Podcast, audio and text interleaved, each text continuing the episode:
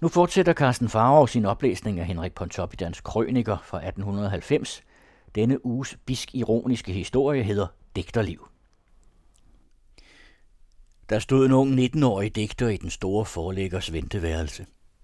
I hans mørke øjne lugede flammer af kunstbegejstringens hellige ild. Han holdt under armen en pakke sirligt beskrevne blade. Det var digte, født af hans længsel, hans tungsind, hans unge trods, nattebleje drømmebørn, som han nu ville lade flagre ud i livets lys og tummel. Ængstligt og dog beslutsomt bankede han på døren og trådte ind i den store forlæggers privatkontor, ind i digtekunstens allerhelligste, hvor igennem vejen gik til parnasset og udødeligheden. I det høje med bøger og digterbyster stilfuldt udstyret rum sad forlæggeren ved et rigt udskåret skrivebord af størrelse som et kirkealter. Han var en lille mand med langt, mørkt skæg, guldlornjet og spejlblank isse. Med en alvorsfuld håndbevægelse hilste han på ynglingen og bad ham tage plads, hvorpå han straks gav sig til at gennemblade hans manuskript. Imens sad den unge mand med bankende hjerte på sin stol og lod blikket flakke omkring i værelset. Og der var det med et for ham, som om alle de gamle digterbyster begyndte at smile med yngsfuldt ned til ham. Øh, de har talent, unge mand, udbrød pludselig forlæggeren. Slidt ser jeg med et halvt øje. Men tillad mig, hvad er det dog for nogle underlige gammeldags ting, de her har skrevet? Alene denne titel, Alfelej. Hvad vil det sige? Og sådanne latterlige emner til månen, nattesuk, hendes lokker. Ah, ved de hvad? Sådan noget er dog virkelig alt for antikveret. I fjor kunne det måske nu være gået. Nu er det aldeles umuligt. Publikum er for længst blevet ked af den slags sværmerier. De har ikke fulgt med tiden, unge mand. De har ikke set, at digtekunsten har brudt sig i nye baner, og at den har taget de store samfundsspørgsmål op til drøftelse, at den skånselsløst afdækker tidens bryst og uden sky skildrer hverdagslivet med dets kamp og strid og sorg og savn i hele dets knugende elendighed. Har de ikke læst mit forlags sidste fortræffelige roman Skarnkisten? Nå, den burde de sandelig studere. Jeg skal med fornøjelse låne dem den. Øh, kan de skrive mig sådan et værk, så skal det være mig en fornøjelse at forelægge det. Jeg tør da indestå den for, at de skal blive berømt.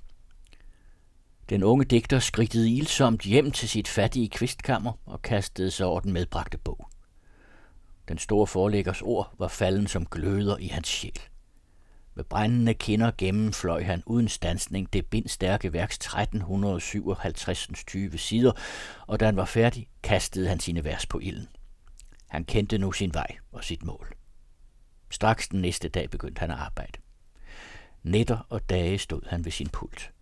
Og mens hungeren huserede i hans tarme og kulden blånede hans fingre, skriftede han for papiret sit korte livs lange kummer, skildrede dets kamp og savn og bristede forhåbninger, og år gik efter år. Til fuldborgent skulle værket udgå fra hans hænder. Hele sin sjæl ville han ånde ind i disse blade, der skulle give hans navn udødeligheden. Da bogen om sider var færdig, sendte han den til den store forlægger, og ugedagen efter stod han atter i det allerhelligste. Forlæggeren var i mellemtiden blevet rund og fed. I stedet for det alvorsfulde profetskæg havde han anlagt sig en fix mustache, og i knaphullet på hans fløjlsjakke sad en duftende rose. Ja, min herre, udbrød han straks. Øh, jeg har nu læst deres bog, og jeg må gentage, hvad jeg sagde dem sidst. At de er et talent. Vi måske geni. Men hvorfor følger de dog slet ikke med tiden, kære? Hvad er det dog for nogle mørke og uhyggelige skildringer, de her har givet mig? Alene denne afskrækkende titel, I armods arme, ja, det er dog virkelig alt for gammelt. Sådan vil folk slet ikke have mere. Herre Gud, hvorfor skal også alting være så trist og grumt? Se dem dog om, menneske, så længe verden endnu har sol og druer og skønne kvinder. Jamen, hvorfor skal vi da gøre den til et eneste ådselstinkende hospital? Ja, det undrer mig virkelig, min herre, at de, der dog så åbenbart sidder inde med et smukt og rigt talent, ja, at de ikke har givet agt på publikums tydeligt udtalte trang til atter at høre livets lyst og glæde besunget. Gå hjem, kære ven, og skriv et rigtigt sprudlende og farverigt digt. Jeg for min del skal da gøre mit. Når jeg lader det trykke med fed schwabakkerskrift og på lækreste bøttepapir, så tør jeg love dem, at det skal vække opsigt.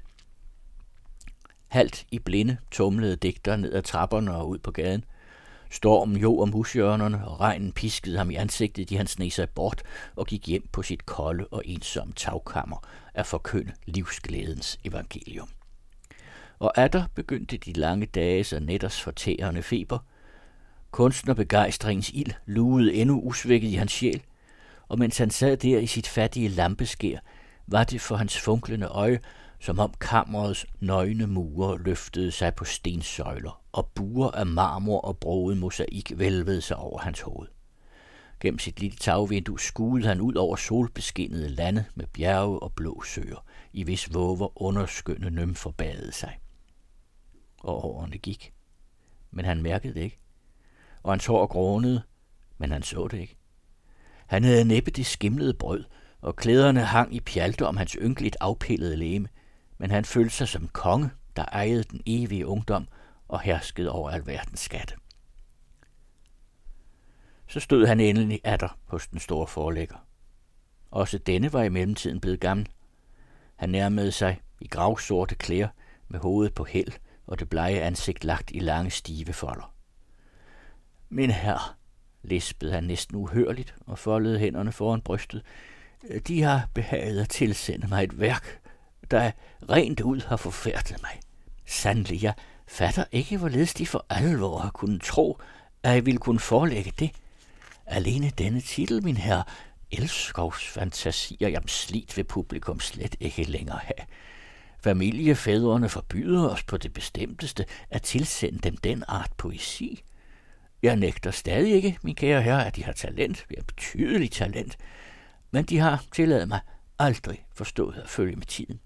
Det tilsendte værktøj er altså desværre slet ikke befattet mig med. Skulle de derimod have nogle salmer liggende, en prædikensamling, eller skulle de være tilbøjelige til at skrive en liden på stil, så skal det være med særdeles kært at der forhandle med den. Øh, de kan jo nu tænke om et forslag. Jeg tør indstå dem for, at de ikke vil komme til at fortryde det, i fald de skulle gøre mig den glæde at tage det i betragtning. Ja, farvel i Jesu navn. Må Herre være med den. Den gamle digter stod fortumlet. Han synes igen at se alle de støvede digterbyster smile med yngsfuldt ned til ham. Så vandrede han hjem til sit tomme tagkammer og hængte sig. I hørte Carsten Farov læse fortællingen Digterliv fra Henrik Pontoppidans Krøniker. I næste uge kan I høre krøniken Mulskud. Du lytter til